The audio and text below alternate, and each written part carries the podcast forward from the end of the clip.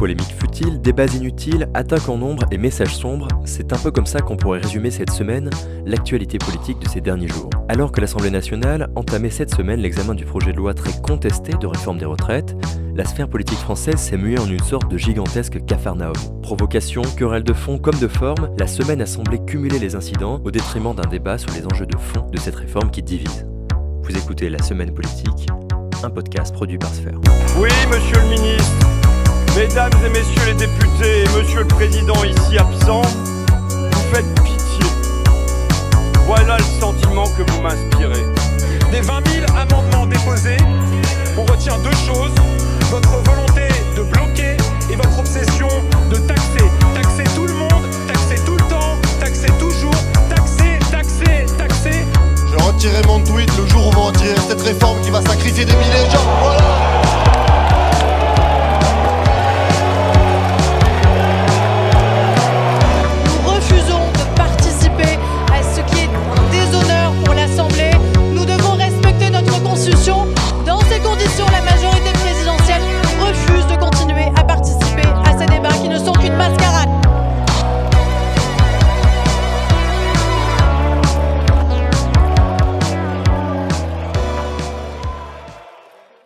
Alors le début de l'examen du projet de loi était prévu pour lundi, mais la semaine n'avait pas encore commencé que le gouvernement partait en position délicate.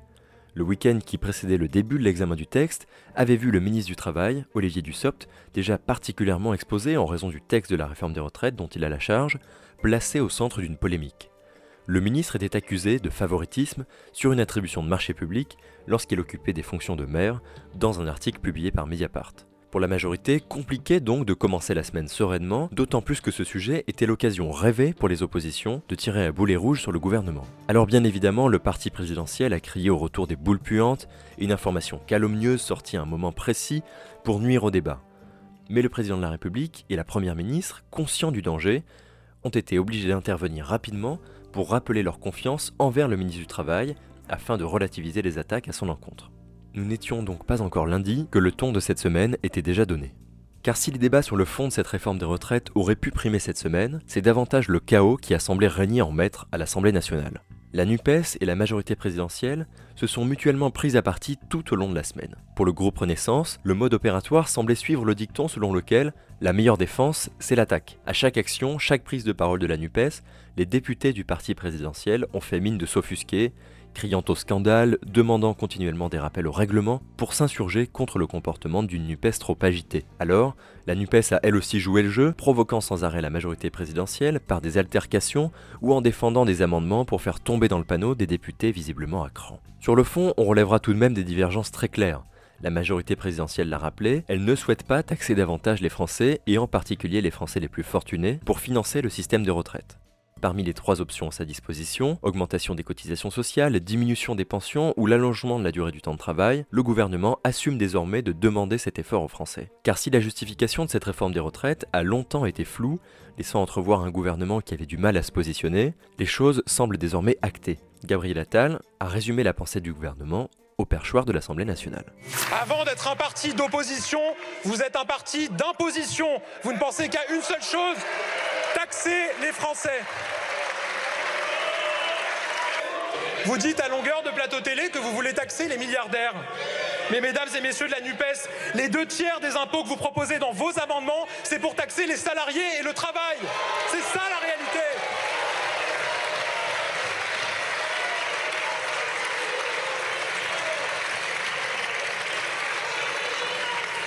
Vous proposez de taxer les heures supplémentaires. Mais qui fait des heures supplémentaires? Deux tiers des ouvriers, pas les milliardaires.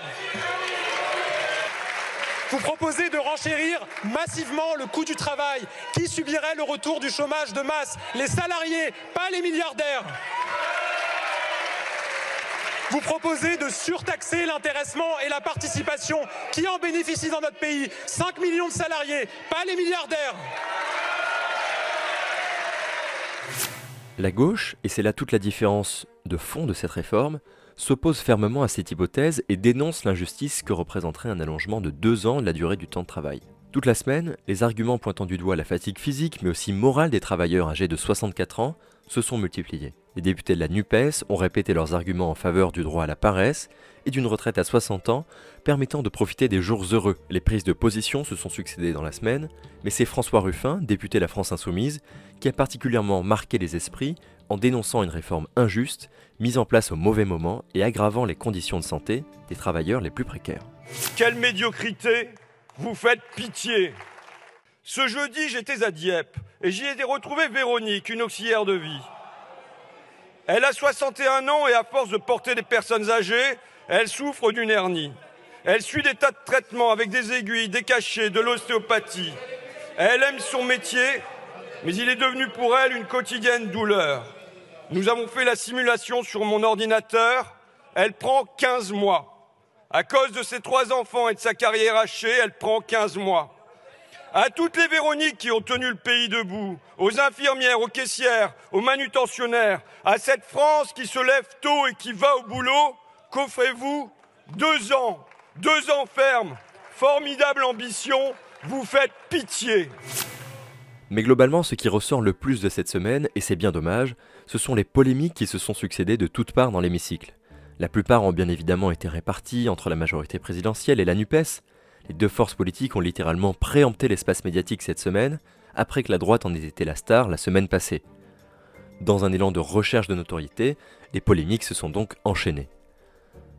Thomas Portes, député La France Insoumise, publiait ce jeudi un tweet l'illustrant vêtu d'une écharpe tricolore, devant le ministère du Travail, le pied sur un ballon, recouvert de photos représentant la tête d'Olivier Dussopt, ministre du Travail, et d'Emmanuel Macron, président de la République. Le tweet s'est immédiatement suivi d'une gigantesque polémique, la majorité présidentielle dénonçant un appel à la violence, une provocation ignoble, en particulier de la part d'un élu de la République.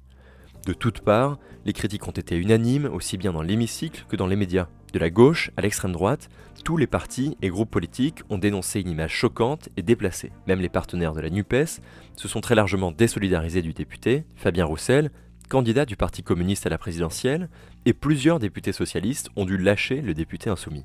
Vendredi soir, contre l'avis de la France insoumise, le député était condamné par le bureau de l'Assemblée nationale à une exclusion de 15 jours, sanction que la France insoumise a immédiatement dénoncée. Thomas Porte n'a fait aucun appel à la violence. Et je défie quiconque ici de trouver dans n'importe quelle parole d'insoumis un appel à la violence physique sur des personnes. Nous ne l'avons jamais fait. Nous ne le ferons jamais. Nous sommes les partisans de la révolution citoyenne par les urnes et nous espérons que demain, le déferlement populaire sera très fort pour dire aux macronistes que quel que soit leur coup de force antidémocratique, nous serons là pour les contrer et nous serons là même pour redire que si le gouvernement ne veut pas retirer sa réforme, nous serons là, peut-être, et le peuple aussi, pour retirer ce gouvernement. Mais ça n'est pas le seul sujet qui a enflammé la toile cette semaine, puisque le projet de réforme des retraites s'inscrit dans le cadre d'un projet de loi de finances rectificative de la sécurité sociale. D'autres thématiques sont aussi abordées au cours des débats. Parmi elles, la question des repas étudiants et leurs coûts. Les députés de la majorité avaient prévu de faire voter cette semaine un texte prévoyant la prolongation du dispositif actuel, c'est-à-dire le repas à 1 euro pour les boursiers et les étudiants en situation précaire. Ce dispositif a donc été prolongé, mais à gauche, les socialistes ont souhaité aller plus loin en proposant de généraliser le repas universitaire à 1 euro à l'ensemble des étudiants, justifiant cette mesure comme un progrès majeur pour la justice sociale et la situation étudiante, très largement affectée par l'inflation actuelle. Mais le hic, c'est que cette proposition a été refusée, l'Assemblée nationale ayant voté contre à une voix près,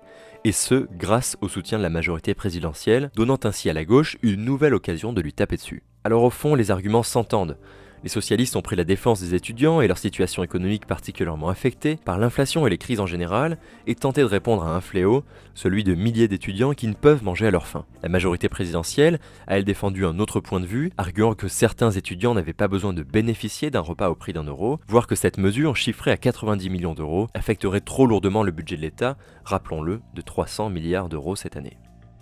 Mais prise en défaut sur un sujet finalement consensuel, l'aide aux étudiants, la majorité présidentielle s'est débattue avec des arguments qui sont apparus ridicules. Priska Tevno, député très médiatique, s'est empressé de tweeter qu'un projet de ce type s'adresserait en priorité aux enfants de millionnaires et leur permettrait de bénéficier d'un repas à 1 euro, une déclaration qui a bien évidemment provoqué un tollé. Sur ce point, la majorité a creusé son trou toute seule et s'est infligé une polémique inutile.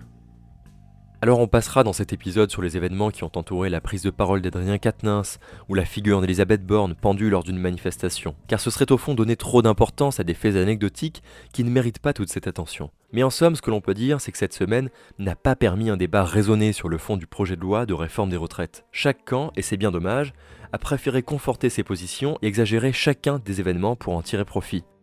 Gérald Darmanin alertait la semaine avant le début des débats sur un risque de bordélisation de l'Assemblée nationale provoqué par la NUPES. Cette semaine, force est de constater que la bordélisation a bien eu lieu, mais autant de par les rangs de la NUPES, qui a forcé la provocation par ses déclarations, que dans les rangs de la majorité qui s'est positionné maladroitement tout au long de la semaine.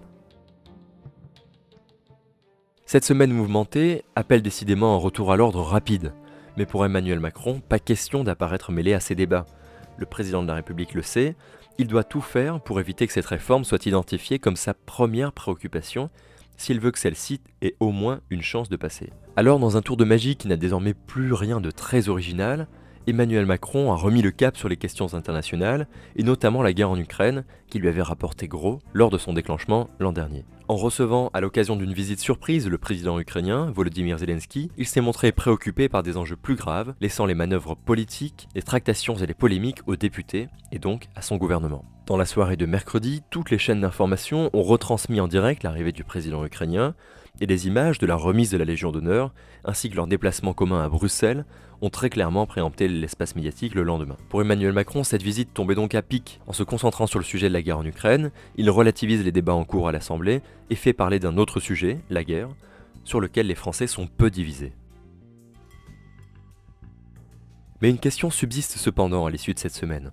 Alors que la mobilisation contre ce projet semble s'ancrer, se confirmer à chaque manifestation, combien de temps Emmanuel Macron restera-t-il dans l'ombre Combien de temps le président de la République, qui veut faire de ce projet l'un des totems de son passage à l'Élysée, tiendra-t-il avant de mettre son propre poids dans la balance Les jours qui arrivent ne verront pas la mobilisation s'essouffler et les débats parlementaires, limités dans le temps, risquent de ne pas permettre un examen approfondi du texte. Tout laisse donc à penser qu'Emmanuel Macron va avoir de plus en plus de mal à éviter le sujet.